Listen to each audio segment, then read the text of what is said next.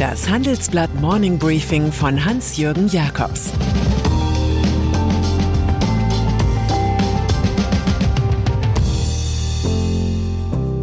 Guten Morgen allerseits. Heute ist Donnerstag, der 20. Mai. Und das sind heute unsere Themen. Die Bitcoin-Horrorshow des Elon Musk. Plagiarius des Jahres für Franziska Giffey. Und Daimlers Last mit den Lastern. Nach einer kurzen Unterbrechung geht es gleich weiter. Bleiben Sie dran. Sie leben Fairness, Kultur und Werte?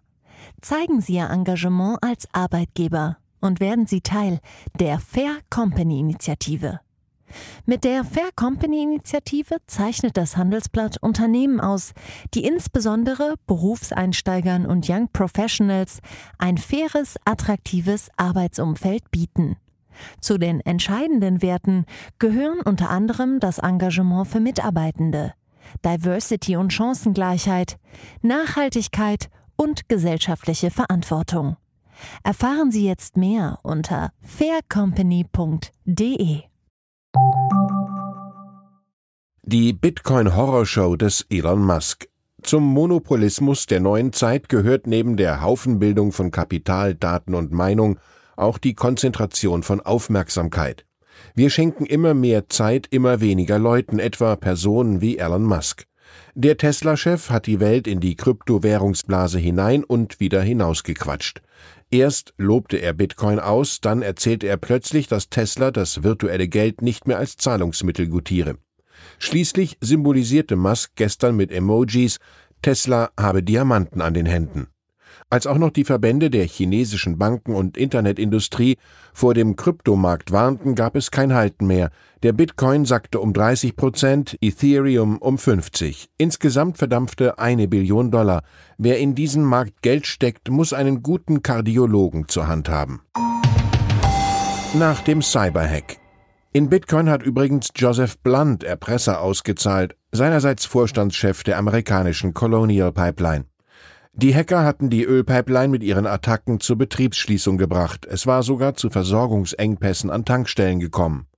In seiner Not überreichte Blunt 4,4 Millionen Dollar Lösegeld gegen den Rat des FBI. Die Transaktion sei ihm nicht leicht gefallen, habe aber im Interesse des Landes gelegen, resümiert der 60-Jährige im Wall Street Journal. Die Börse unserer Zeit. Der aktuelle Börsenkommentar kommt vom Silicon Valley-Veteran Sandy Robertson, der am Freitag 90 wird. Der Experte und Direktor bei Salesforce vergleicht den Finanzmarkt mit den Überbewertungen zur Jahrtausendwende. Wir seien wieder in einer sehr schäumenden Phase. Er sage seinen jüngeren Partnern immer, man dürfe den aktuellen Technologieboom nicht mit einer Investmentbeurteilung verwechseln. Vor allem bekümmert ihn der Überhang der vielen leeren börsennotierten Firmenmäntel, mit denen Start-ups den Gang aufs Aktienparkett schaffen. Plagiarius des Jahres. Niemand kann behaupten, die derzeitige Bundesregierung sei in Gänze eine Formation luzider Leistungsträger. Aber sie haben alle tapfer durchgehalten, selbst Verkehrsminister Andreas Scheuer. Gestern jedoch entschloss sich Familienministerin Franziska Giffey zum Rücktritt. Sie tat das im Vorgriff auf die mögliche Aberkennung ihres Doktortitels durch die Freie Universität Berlin. Die musste man in diesem Fall zum Jagen tragen.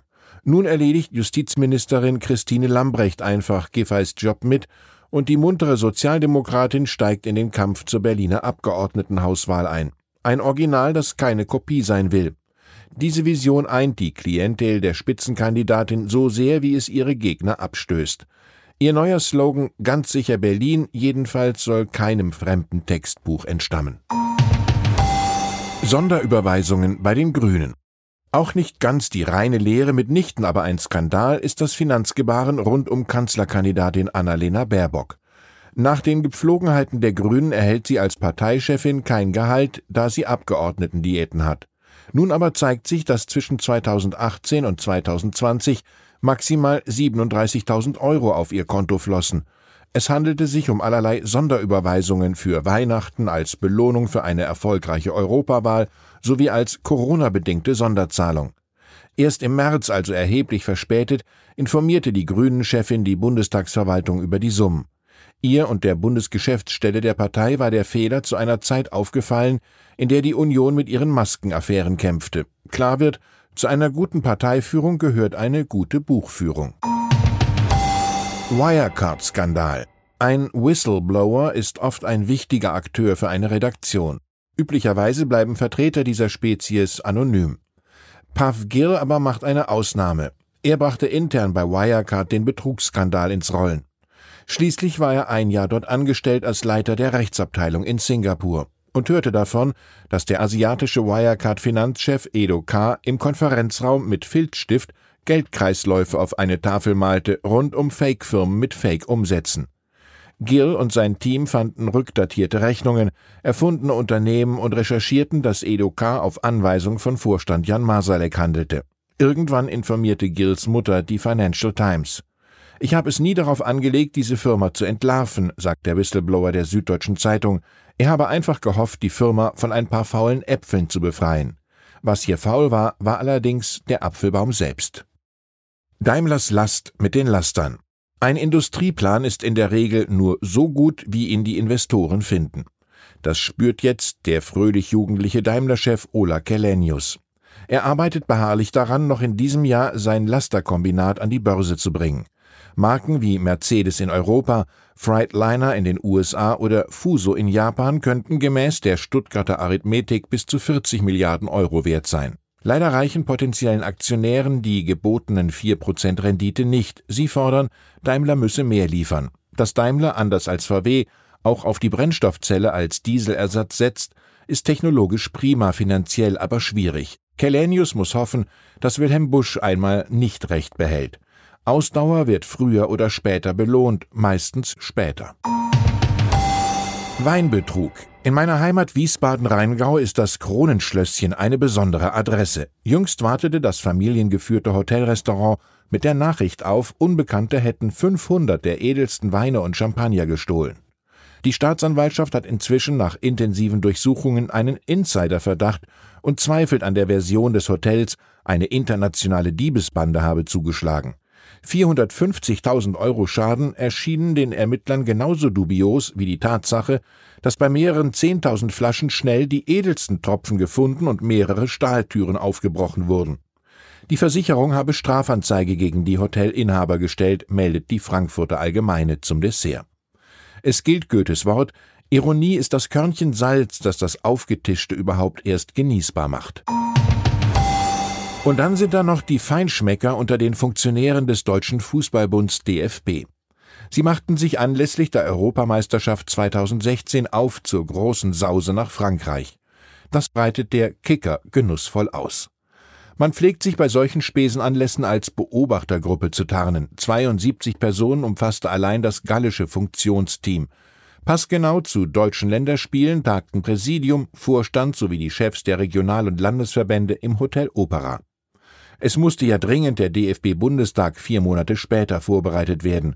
Ausgaben für Kost, Logis und Flüge summierten sich am Ende offenkundig schon mal jenseits von Budgetvorgaben. Es gab natürlich auch Museumsbesuche, Podiumsdiskussionen und Treffen mit französischen Verbandsleuten. Schließlich beachtet der gemeinnützige DFB stets sein erstes Gebot Selbstlosigkeit. Ich wünsche Ihnen einen geschmackssicheren Tag. Es grüßt Sie herzlich Ihr Hans-Jürgen Jakobs. Das war das Handelsblatt Morning Briefing von Hans-Jürgen Jakobs, gesprochen von Peter Hofmann. Wie geht es weiter mit der Europäischen Union? Präsidentschaftswahlen in den USA, EU-Parlamentswahlen, geopolitische Krisen und wirtschaftliche Schwierigkeiten. Wir suchen Lösungen für diese Herausforderungen. Am 19. und 20. März auf der digitalen Europakonferenz von Handelsblatt, Die Zeit, Tagesspiegel und Wirtschaftswoche. Über die Zukunft Europas sprechen wir mit Bundeskanzler Olaf Scholz, Wirtschaftsminister Robert Habeck und vielen mehr. Kostenlose Anmeldung unter europe20xx.de.